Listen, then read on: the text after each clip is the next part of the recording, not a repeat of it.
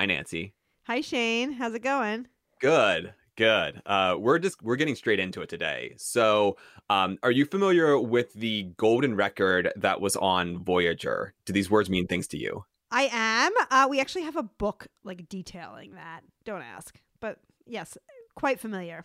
All right, so we're gonna talk about this more, but like the the short of it is, for those who aren't aware, uh, there's this record on the Voyager spacecraft that Voyager's like the farthest thing out in the universe right now that we've ever made, and people put things on this record like images and and audio and all sorts of stuff. So I was interested if you could choose, Nancy, one thing to go on the golden record, what would that thing be? Shane, is this not an obvious question? This podcast.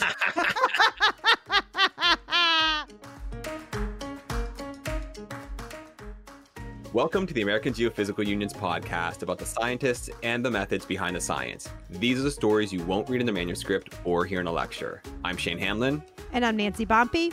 And this is Third Pod from the Sun.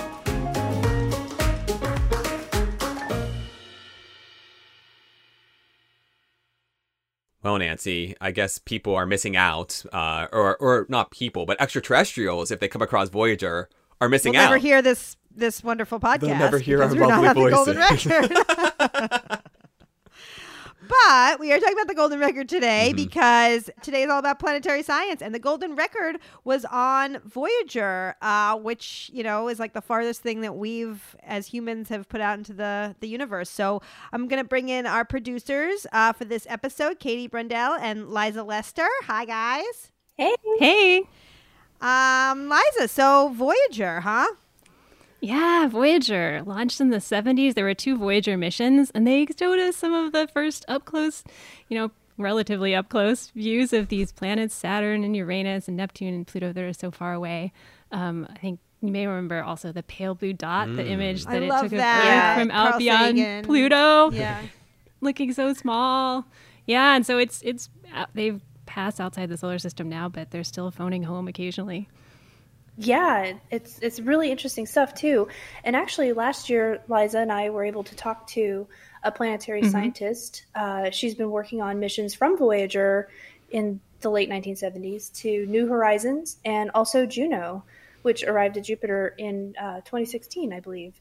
And she um, has this really fascinating career and had a front row seat for some interesting findings.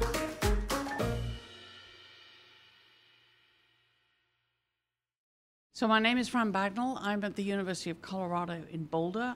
I work in the Laboratory for Atmospheric and Space Physics, where I work on um, several space missions. And right now, it's the uh, New Horizons mission to Pluto, following on to other areas in the Kuiper Belt, as well as the Juno mission that is in orbit around Jupiter.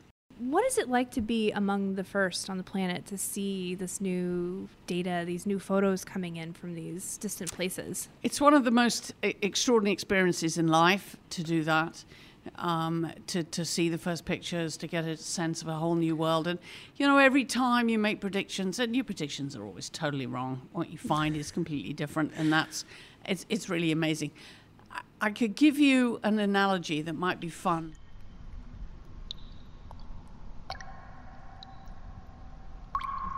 I used to do some caving when I was a student at the University of Lancaster in northern England. We'd go down these limestone caves, and sometimes we would explore new caves, maybe in Spain or Mexico.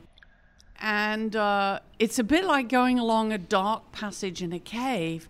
You're wearing a headlamp, and then you turn around a corner and you see an amazing st- crystal structure, or you find a whole new pathway. And it's the same sort of thing. It's like, wow, look at that, that's cool.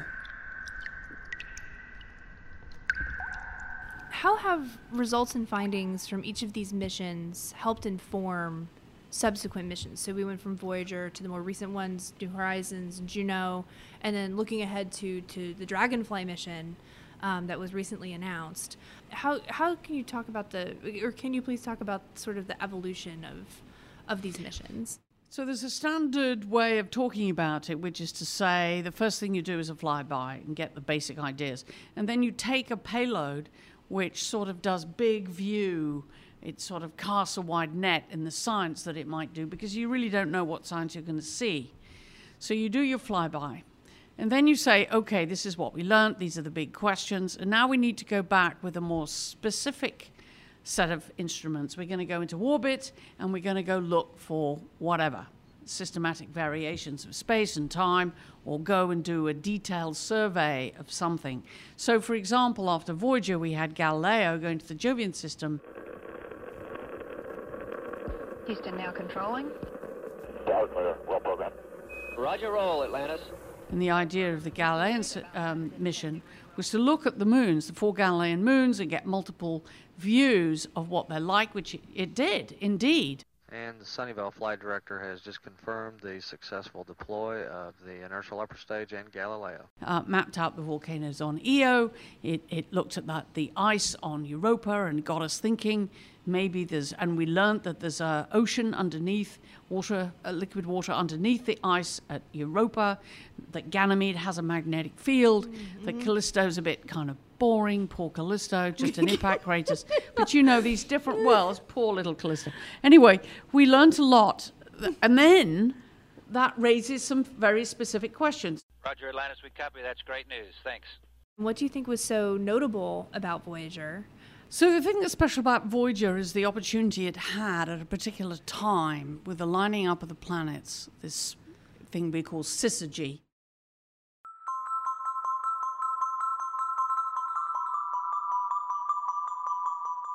Which is where all the planets are in the same quadrant of the solar system, and it happens like every 130 odd years, something like that. And it happened to be in the uh, late 70s when this was happening.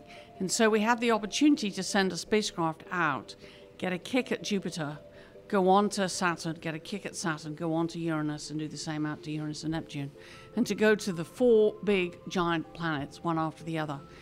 That's one amazing thing that happened at the right time. But this also happened when we had the capability to take a, a fairly sophisticated, for the time, spacecraft that could have cameras that were very capable compared with previous ones, had recording systems, and had an ability to um, make multiple observations through a whole variety of different instruments and send them back. And um, although the computer capability are pretty pathetic, your phones have um, many thousand times more computing capability than Voyager has. Um, it was able to work and take these pictures, fly by, and show us and reveal these amazing new worlds the moons around Jupiter, the rings uh, around Saturn and, and then Titan, uh, and then go on and for the first time go to Uranus and Neptune and explore those, those environments, which was just incredible.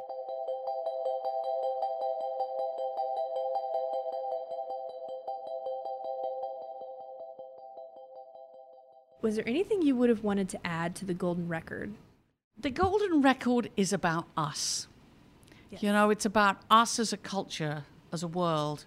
What I think would be interesting would be to think about trying to sh- tell a story of human evolution, of or of culture. I mean, it's very hard to think how to do that mm-hmm. but we're sort of avoiding those topics, right? We don't we don't really talk about cultural history mm-hmm. and and so on and so forth. Um, maybe I'm more aware of this being a Brit coming. I've lived here now more years in America than I lived in England, but you know, I'm, it sort of makes you more aware of cultural background. Mm-hmm. That would have been kind of fun to put on. I don't know how you do it. Right. You probably wouldn't put it on a record, but you know modern technology, thumb drive. When Voyager was getting the first looks at some of these moons up close, closer than we'd seen before, I mean, was it a surprise that they were so interesting? Indeed. I mean, you know, we did have a clue that Io was a bit peculiar because it triggered radio emission. We knew that since 1965. And we knew that it seemed to have sort of strange brightening features and at some point we thought, oh, it looks like it has sulfur and oxygen coming off it and it has an atmosphere. We knew some of these things from spectroscopic studies from the Earth, looking at telescopes, but they're just sort of little hints, little clues. From the Earth, these objects are still fuzzy dots. really no more than a fuzzy dot. So to fly by and go from a fuzzy dot to upfront geology, upfront atmospheric structure, upfront detailed issues of, of scientific discussion of the interior, the surface, the atmospheres, the interactions with the surrounding plasma, you know, you really move forward a huge amount when you actually get up close. Do you think seeing, was just seeing those pictures really did you catch the bug for planetary science then? Or was it already on, you were already on board? Well, I was already on board. When I was a kid, of course, uh, there were two big factors. One was, of course, the Apollo era, which affected a lot of people of my generation. That's one small step for man, one giant leap for mankind. watching people walking on the moon. And then there was science that they were doing, and we did hear about that science. But the other thing that's kind of exciting is that was a time when the Earth was being studied and plate tectonics was being discovered.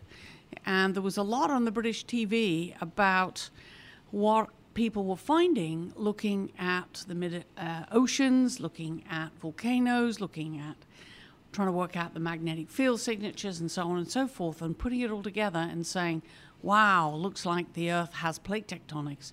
And of course, I began to think, well, what do other planets have, and what's it like in other places? I heard Carl Sagan, and I actually was lucky to meet him when I was 16. and He gave a talk at Cambridge, and I went to hear him talk uh, as a high school kid, and, and he was talking about um, the Mariner observations at, um, or maybe it was Viking. I'm sorry, I can't remember. It was way back then. Voyager's passage by Jupiter accelerated it towards a close encounter with the planet Saturn. Saturn's gravity will propel it on to Uranus. And in this game of cosmic billiards after Uranus, it will plunge on past Neptune, leaving the solar system and becoming an interstellar spacecraft. Oh, I love Carl Sagan. That is definitely on our list to rewatch the original Cosmos during the Yeah, quarantine same here. time. Yeah. So good, such a good show. You know, and it was it was really compelling to talk to somebody like Fran who has had this this bird's eye view of the different planetary missions going back 30 to 40 some odd years. And now she's really looking forward to the upcoming Dragonfly mission and, you know, what new things we're going to be able to to learn from it.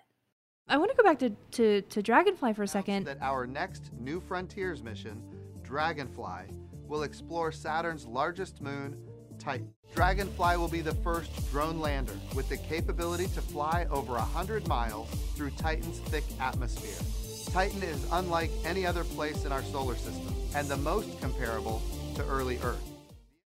What do you think that mission will help us understand, and what are you most excited to potentially learn about from it? Uh, I'm not a Titan expert, um, and I've just been following. In fact, you know, when when the Huygens probe landed on um, Titan, um, it was ejected, carried out there by Cassini, and then then put it onto into the atmosphere and onto the surface. We didn't know it was going to survive on the surface. I don't work in that area, but I took the day off. I went into the lab and I went and, and spent the whole day watching NASA TV with the public and, and other people and getting engaged and watching it. It was so cool to watch this uh, probe going in and taking pictures of a landscape that looks the most terrestrial that I, I think we've got elsewhere in the solar system because you have sort of things that look like rivers, you have things that look like oceans, you have mountains, you have have um, Uh, sand dunes. Well, they're not actually. It's the sand is probably water or, or some hydrocarbons and so on. It's not typical stuff, but it looks almost terrestrial. And so when the the probe came in and took these pictures, getting closer and closer, and then it landed on the surface, and you saw this skate that sort of a bit like a, a really frozen Utah. it was fantastic, you know. So, you know, I think what we'll do with Dragonfly is I think the plan is to fly over and get much better measurements across a range of places uh, and, and actually get a, a more detailed sense of key. uh, Um, knowing the people involved, I'm sure they'll be picking very important key scientific targets and then going there and, and really trying to understand the physical processes because, of course, we want to understand how this object, which is a lot smaller than Earth with a thick atmosphere, with very different temperatures, how does the geology and the relationship between the interior crust and atmosphere work in relation to a place like Earth or Mars or Venus. Um, it's, it's, it's like a terrestrial planet in that respect, but off in a, a far part of parameter regime. If you could go to one place in the solar system, what where would it be and and why? So I work in planetary magnetic fields and with charged particles, and so for that, um, the sort of mission we're doing at uh, with Juno, where we're flying over the poles, we're going through the aurora region, we're measuring the charged particles, and so on, um, is very important. Um, and I'd like to do that again at, at, other places. Of course, Uranus and Neptune would be fantastic. Those are tilted magnetic fields with very bizarre changing magnetic orientation. Um, it would be great to go. I think the planet that is the most neglected is Venus, our sister planet, right? Very similar in size to Earth, extremely different in its properties. Why is it that this planet that's right next door mm-hmm. has such a different atmosphere, such a different surface? Um, what is it about planetary evolution that led to Venus being too hot, Earth just right, and, and Mars too cold for life, liquid water on the surface, but also how do these planets work? I'm going to ask a basic science question because we were just talking about magnetic fields and charged particles, and, and that is um, why do some worlds have magnetic fields and others do not? It's a very good question as to why, particularly our sister planet um, Venus does not have a magnetic field and the Earth does. And then why does this moon Ganymede have one, you know, uh, whereas none of the other moons that we're aware of have them? And uh, really, dynamo theory is very, um, it's difficult, difficult to model, difficult to generalize. Uh, it's the easiest way to say is you need three basic ingredients. You need a volume that is electrically conducting, and for the terrestrial planets, um, and for Ganymede, that is a liquid metal region in the outer core. You need a source of energy that will turn over and convect that region of liquid metal. Um, and that is, for the case of the Earth, it's thought to be the condensing out of heavier iron from a mixture of less heavy elements in the outer core. It's gravitational settling out of the inner core. Now, when you go to Jupiter, you don't have a metal core, nor do Uranus and Neptune. You have gases which are at sufficient pressure and temperature. So, in the case of Jupiter, it's metallic hydrogen. Uh, oxygen, sorry, is, is settled out, but mostly you have hydrogen and um, that is broken up into protons and electrons that can move relative to each other, and so you have a dynamo inside. Now, the third ingredient one is conductor, second is uh, liquid conductor, second is a source of energy, the third is a little bit of rotation. But I understand that every single planet, even Venus, has enough rotation, even though Venus rotates very slowly. So, rotation is not the problem with Venus. It may be that the outer core has solidified, or maybe so there's no longer a liquid metallic region, or it could be that there isn't a source of energy to drive sufficient convection.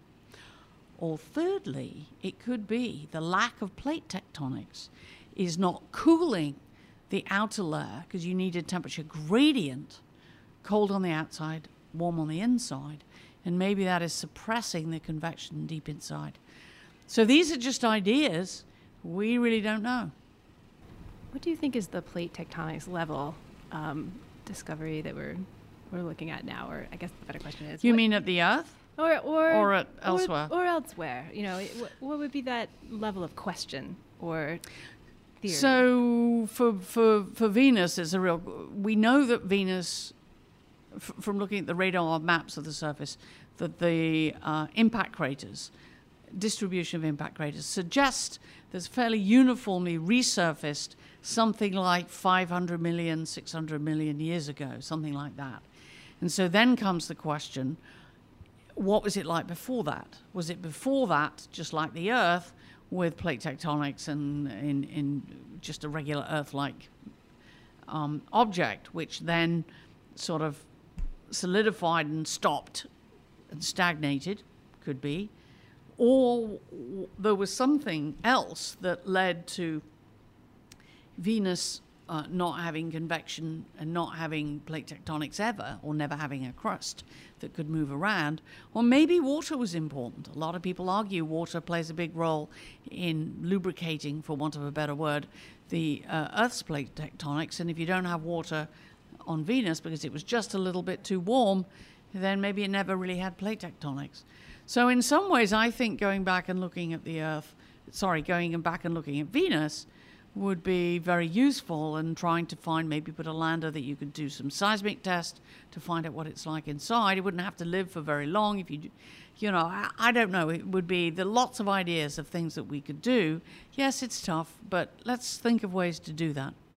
I know that we there are missions going to Mars and we're going back to the moon and so we seem to be going away from the sun, right? But I think it's really interesting talking about Venus. I, I feel like we don't hear a lot about science on Venus and studying it.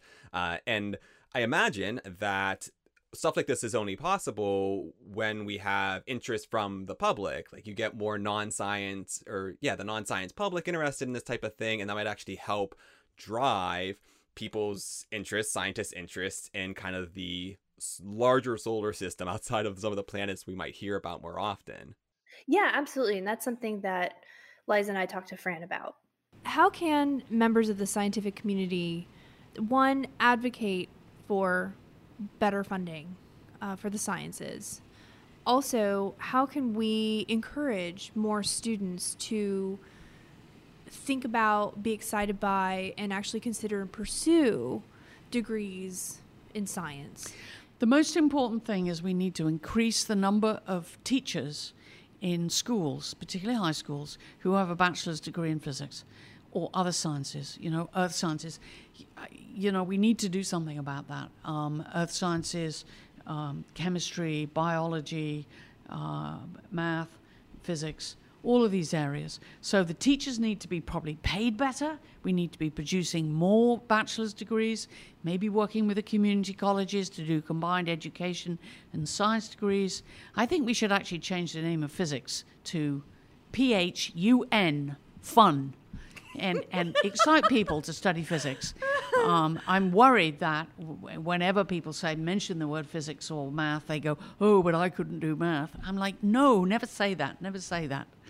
You know, we all struggle with it, and uh, we need to just, as a nation, be putting a lot more en- energy and effort into schools, local schools, and in cranking up the science at the schools. So you can do that locally. What do you think it is that about physics that is discouraging women, or where is the problem in the pipeline?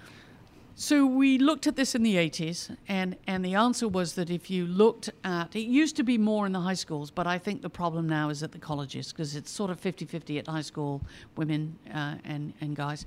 And if you look at the, uh, at the colleges, that's where it drops to 20%. I think the problem is that the classes are large. I think that there's a, an attitude coming from high school that you need, just need to study on your own and you pass your homework. Once you get to college, you need to learn how to work together in a group. You need to do uh, studying together. You need to make it social. The universities need to have study areas that are safe and comfortable and fun, and um, pay juniors and seniors to be study buddies to come in and help the freshman and the sophomore get over that bump of how do I face up to this math and physics and having to do these homeworks and learn how to work together as a group and learn how to teach each other this material because it can be fun, it can be interesting. And um, yeah, the teachers need to learn to be a little less snooty. I'm a physicist, you know, and a little bit more friendly and uh, encourage the students to work together and work with other students um, on, on this fun projects. Because that leads me to the question at the time you were going through your schooling, you know, I'm sure you've been asked this many times, but like, what was it that encouraged you to continue? I think the reason uh, I I stuck with it for a couple of reasons. One is because yes, the British BBC every Monday night there was a Horizon showing a documentary on science, and I just lapped it up and I loved it. Um, but also I was, uh, you know, I was feisty and I was persistent and I stuck with it, right? And and uh, but you shouldn't have to be super feisty and super persistent in order to survive. You could just be an ordinary person. And, uh, you know, it should be much more available to everybody, and you shouldn't have to be this dogged, persistent. How have you seen the representation of women in planetary sciences change over the past 30, 40 years? 40 years, yeah. It, it's improved. It's actually quite interesting. I went out for dinner with a couple of women who were on the Voyager team as they were there as support for the science teams. And they did not at that time have degrees, but they were had some technical training and were employed by JPL to work in, on the operations side. And we were talking about how that was a way they could get in and work with the scientists uh, in a friendly way. And I think that the, the missions, because you have a variety of different ways of getting involved, um, tended to be more balanced. I was going to say, uh, do you know of any, you know, stark differences in how maybe the subjects are approached? Yeah, well, I think it's a cultural issue. I think the problem is this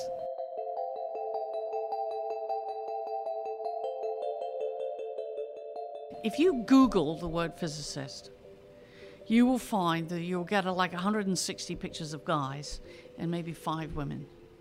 You know, uh, and and also if you ask someone what a, a, a physicist was or an astrophysicist was, they would be talking about some uh, you know much older white guy, probably with hair sticking up, um, uh, you know, pontificating about astrophysics and black holes and the meaning of the cosmos and all this sort of stuff, right?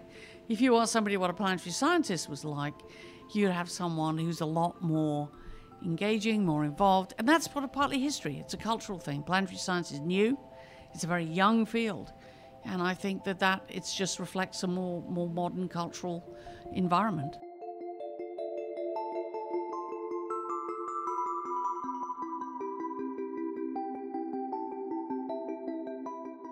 Yeah, planetary science. It's like the gateway science.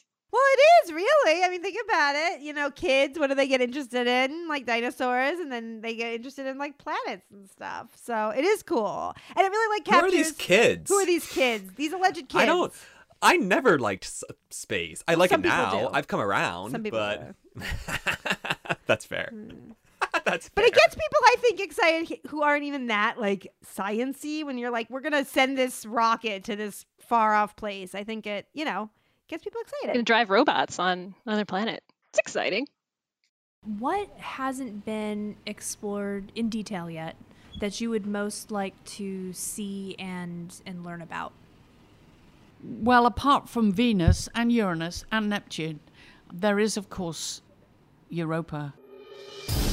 Europa is the most likely place to find life in our solar system today because we think there's a liquid water ocean beneath its surface. And I do think it's a very important topic to try and understand how, if at all, the water from the deep ocean inside that may or may not have some form of life, we don't know, primitive or otherwise, um, how does that, if at all, couple to the surface?